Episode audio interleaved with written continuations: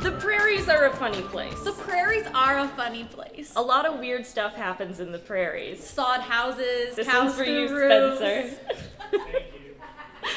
So it's especially funny place during the mid 1800s when there's a lot of questions about what the prairies are going to become. It's not part of Canada. Canada doesn't really exist yet. It's not part of the U.S. It's currently owned by the Hudson's Bay Company. It's just hanging out there, landlocked and alone. Exactly. Okay. so there's a lot of different paths that the prairies could go down. But one man, he looked at all of these paths and he was like, what if we did something even stupider? What?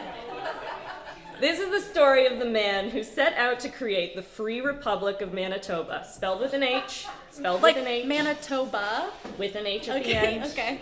It's Okay. important. Yeah. And the cobbler that ruined his dreams. So- okay. Okay. I'm ready. Thomas Spence was born in Edinburgh, Scotland, as all great Canadians are, on the It's true. 3rd of June 1832. Let me guess. He's he's dead now.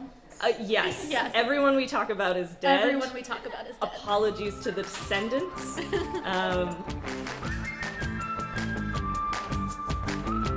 Tune in each and every Wednesday for a new episode. You can find us on Apple Podcast, Spotify, or wherever you get your podcasts. And check out our website, MinuteWomenPodcast.ca. You can find all of our contact information and social media channels so you don't miss a single thing.